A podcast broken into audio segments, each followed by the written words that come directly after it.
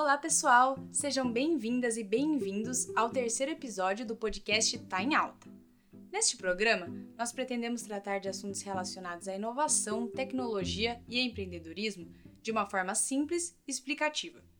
Isso porque, no nosso cotidiano, esses assuntos estão muito em alta, sempre citados na internet, nas escolas, nas universidades, mas nem sempre todo mundo sabe na prática o que inovação, startups ou tecnologia, por exemplo, significam. Nesse episódio, nós falaremos sobre patentes. Entenderemos o que elas são e quais são suas características. Além disso, vamos saber qual é o processo de se registrar uma patente a partir de uma invenção. As patentes também estão muito em alta neste ano porque elas têm tudo a ver com as novas vacinas, que têm tudo a ver com a pandemia, e nós vamos entender o porquê disso. Ah, lembrando que muitos termos que nós vamos citar já foram tratados nos podcasts anteriores, como significado de tecnologia, palavras como inovação, produto e processo. Então, se você ficar com alguma dúvida, confira os últimos episódios. Antes de falarmos diretamente sobre as patentes, existem três conceitos relacionados a ela que são importantes serem diferenciados: descoberta, invenção e inovação. A descoberta ocorre quando alguém descobre algo que já existe na natureza mas que não tem influência do ser humano. Por exemplo, quando os cientistas descobriram as funções das organelas das células, eles não resolveram um problema, pesquisaram e descobriram sua existência. Já a invenção ocorre quando alguém cria algo novo a partir da combinação entre elementos pré-existentes. Um exemplo para ficar mais claro para a gente é o da invenção da cirurgia dentista Terezinha Beatriz Zorovich ela estava cansada de ter que usar uma bacia para lavar o arroz e depois outra bacia para escorrê-lo. Então, em 1959, ela teve a ideia de juntar essas duas ações em uma só, e assim foi inventado o escorredor de arroz. Entretanto, nesse caso é importante nós mencionarmos que nem toda invenção pode ser considerada uma inovação. Isso porque ela só se torna de fato uma inovação quando ela gera um valor para a sociedade ou seja, ela consegue proporcionar um desenvolvimento social e econômico. Um exemplo de inovação é a caneta esferográfica. Até sua criação, as canetas demoravam para secar e elas borravam constantemente. Em 1930, o húngaro Laszlo Biró desenvolveu uma caneta que evitava que a tinta borrasse e, quando aplicava no papel, ela secava com muita rapidez. O líquido da tinta foi desenvolvido pelo seu irmão, o Jorge Biró, que era químico. Depois da criação, os dois irmãos patentearam a invenção. Bom, como acabamos de conhecer as diferenças desses conceitos, agora vamos direto ao mundo das patentes. Patente é o registro que o governo concede a uma pessoa ou empresa que cria uma invenção. Ela tem uma validade de até 20 anos e impede terceiros de usufruírem comercialmente dela. Cada país tem o seu órgão responsável por fazer essa concessão. Aqui no Brasil, nós temos o Instituto Nacional da Propriedade Industrial, o INPI. Nós vamos falar bastante dele hoje. Para se patentear algo, o INPI comenta que existem três requisitos que devem ser atendidos. O primeiro requisito é o de novidade. É patenteável a invenção que seja comprovada como algo totalmente novo. E um detalhe muito importante: ela não pode ter sido divulgada em nenhum artigo científico ou congresso e nem mesmo ter sido desenvolvida por uma empresa. E essa novidade tem que valer para o mundo inteiro, não é só para o Brasil, não. Não pode existir uma patente igual ou similar que já esteja em vigência em outro país. O segundo requisito é o da atividade inventiva. A pessoa inventora tem que ser capaz de convencer com argumentos técnicos que alguém da mesma área que a dela não conseguiria com facilidade desenvolver a mesma invenção. Para cumprir esse requisito, é preciso apresentar as dificuldades e ter um problema técnico superado com essa invenção. Não pode ser simplesmente a combinação de dois elementos que resultam em uma conclusão que já seja conhecida. Eu vou explicar essa parte de uma forma mais clara. Para a gente entender, a gente pode imaginar aquelas canetas que têm uma lanterna na ponta. Não é possível patentear essa caneta porque ela é apenas a combinação de dois elementos que continuam funcionando da mesma forma, não existe nenhuma dificuldade identificada para a criação desse objeto e nenhum problema técnico que está sendo superado. E o terceiro requisito é o da aplicação industrial, ou seja, a forma que se escala a invenção em uma indústria. Mas como é possível identificar se ela tem esse perfil? Existem dois tipos de patente. A patente de invenção é para novas tecnologias, sejam elas um produto ou processo. O outro tipo é o de modelo de utilidade, que é para modelos mais simples e restrito a produtos como ferramentas e utensílios. Ele vale tanto para a criação de um novo como para a melhoria funcional de um já existente. E é importante comentar que nem tudo que se inventa pode ser patenteado. Uma ideia abstrata que se tem ou uma obra de arte, por exemplo. Assim como descobertas científicas ou métodos que não possam ser industrializados. Nesse caso, é possível proteger as criações pelo direito autoral. Mas aí é outra história e não pode ser protegido pela patente. Geralmente, essas invenções que podem ser patenteadas são frutos de pesquisas feitas em laboratórios, universidades ou institutos de pesquisa.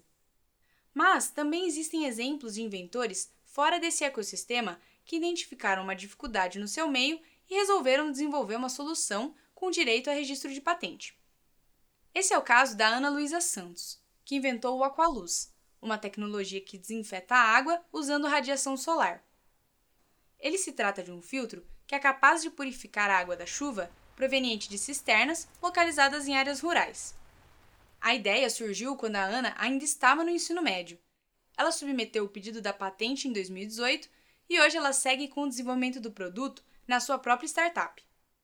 Para aprofundar nosso assunto, eu convidei a Paula Huber, que é farmacêutica, especialista em patentes e que trabalha atualmente na indústria química. Paula, nós vimos que existem diversos requisitos a serem atendidos. Talvez para alguém que está no ambiente de pesquisa, esse processo de registro de patente seja muito mais claro e mais natural. Mas, e para quem deseja criar ou registrar uma invenção de forma independente? Qual seria a sua indicação? Haveria uma forma de essa pessoa também buscar um apoio para isso? A minha indicação, e provavelmente a indicação que qualquer especialista de patentes daria para um inventor, seja ele independente ou não, é garantir a possibilidade de proteção da sua invenção por meio de um depósito de pedido de patente antes de qualquer divulgação. É possível, sim, um inventor independente desenvolver uma invenção, mas garantir que ela tenha sucesso depende também da possibilidade de exclusividade garantida por uma patente. Existem inúmeras invenções que foram desenvolvidas por inventores independentes, até mesmo donas de casa, como por exemplo a invenção do protótipo de uma fralda descartável, mas dependendo da área de atuação do inventor do inventor independente, ele pode precisar da ajuda de ajuda para desenvolver sua invenção. Isso pode ser conseguido por meio de rodadas de apresentação do seu produto para investidores, por exemplo, o que já é considerado uma divulgação. Agora que nós já somos craques em saber o que são as patentes e seu objetivo, vamos fazer aqui um passo a passo de como que funciona o depósito de uma patente. Antes de tudo, é importante a pessoa inventora fazer uma busca no site do INPI e até em sites de registro de patente internacionais para saber se a invenção é realmente algo novo e se ninguém tem alguma patente parecida. Isso é importante porque, se já existir alguma patente muito próxima, a pessoa pode fazer o processo inteiro de pedido e aí, quando tiver lá no final, o INPI simplesmente recusa o registro da patente. Depois de feita essa checagem, é hora de identificar qual dos dois tipos é a patente: invenção ou modelo de utilidade. Depois disso, é o momento em que se inicia o pedido da patente pelo site do INPI, com a inclusão de documentos que descrevam a invenção, e depois é necessária também a realização do pagamento de taxas. Lá no site você consegue ver a informação das taxas e quais documentos você tem que inserir tudo certinho. Todo o processo pode ser acompanhado. Ele fica em sigilo por até 18 meses e se a patente for de fato concedida, ou seja, se tiver tudo certo pelo INPI, todos os requisitos atendidos, se não tiver nenhuma patente similar e tudo mais, ela tem validade de 20 anos para as de invenção e 15 anos para as de modelo de utilidade. A notícia ruim desse processo é que ainda demora um pouco para sair o registro. Mas a notícia boa é que o INPI está com planejamento para acelerar as análises dos pedidos. Se você for uma inventora ou um inventor em potencial, eu acredito que você já pegou várias dicas sobre como depositar ou registrar uma patente. Mas agora eu gostaria de fazer outra pergunta para Paula. Qual você acha que é a relação de todo esse processo que começa com uma simples ideia, se torna uma invenção e depois impacta toda uma sociedade? As invenções, elas não precisam ser complexas para impactar uma sociedade. Basta simplesmente que resolvam um problema que seja de interesse de grande parte de uma sociedade. E nesse sentido, a gente pode citar, por exemplo, a invenção da roda. A partir dela, diferentes tipos de problemas foram resolvidos e que têm utilização e impacto até os nossos dias. Eu diria que para impactar uma sociedade, uma invenção deve resolver um grande problema que ela enfrente. Mas não é preciso impactar grandes sociedades ou mesmo resolver grandes problemas para se ter uma invenção de sucesso. Se olharmos ao nosso redor, fazemos uso de muitas invenções no nosso dia a dia. Ou seja, a partir de uma invenção, é possível impactar um menor número de pessoas e, mesmo assim, ser extremamente importante. Se você tem uma ideia para resolver algum problema, não menospreze essa invenção. As invenções facilitam a nossa vida, o nosso dia a dia e as mudanças no nosso cotidiano fazem com que as invenções e novas invenções sejam necessárias a todo momento. E elas não precisam ser complexas para serem valiosas e terem impacto na vida de muitas pessoas. Invenções simples podem sim ter grandes impactos. Bom, tem um detalhe muito importante que faltou eu mencionar. Todo esse processo que alguém realiza para patentear uma invenção tem validade somente para o Brasil. Por isso, para cada país que se tem o interesse em proteger uma patente, é preciso depositar um pedido de patente. E o que, que isso significa? Significa que se uma empresa da Índia, por exemplo, conhecer um produto que foi desenvolvido e patenteado aqui no Brasil e resolver levar esse produto para a Índia, ela pode explorá-lo e desenvolvê-lo lá, isso se o inventor daqui não tiver patenteado sua invenção também na Índia. Agora, para os inventores que desejam analisar com tempo os territórios onde eles querem depositar suas patentes, existe o PCT, um tratado internacional. Esse tratado tem o objetivo de proteger as patentes enquanto essa análise é realizada. E falando sobre meio internacional, nessa pandemia a gente teve um amplo discurso sobre as patentes das vacinas e a possível quebra delas. Para começar, eu queria, Paula, que você comentasse um pouco sobre essa questão da quebra da patente. Em segundo plano, quando se trata de um problema de saúde pública mundial, você acha que a propriedade intelectual ela é e ela tem que ser tratada de forma diferente? Quando falamos de saúde pública, falamos na garantia de acesso a medicamentos e tratamentos para que todos tenham acesso. E para garantir o direito à saúde, a Lei da Propriedade Industrial Brasileira apresenta um mecanismo que é conhecido como licença compulsória, ou popularmente conhecido como a quebra de patente. Esse mecanismo ele consiste na suspensão temporária do direito de exclusividade de uma patente, fazendo com que a invenção ou o objeto que é protegido por aquela patente possa ser produzida e comercializada por terceiros que não o titular da patente, sem a necessidade de aprovação do titular dessa patente. A invenção ela pode então ser produzida por terceiros, mas esses terceiros pagarão royalties ao titular da patente pela exploração da sua invenção. E é por isso que o termo quebra de patente não é um termo corretamente utilizado. O termo correto é a licença compulsória, porque se trata de uma licença que é ofertada é, para aquela é, patente, né, para que seja desenvolvida aquela invenção, só que essa licença ela é realizada de maneira compulsória, sem que haja uh, comum acordo com o titular.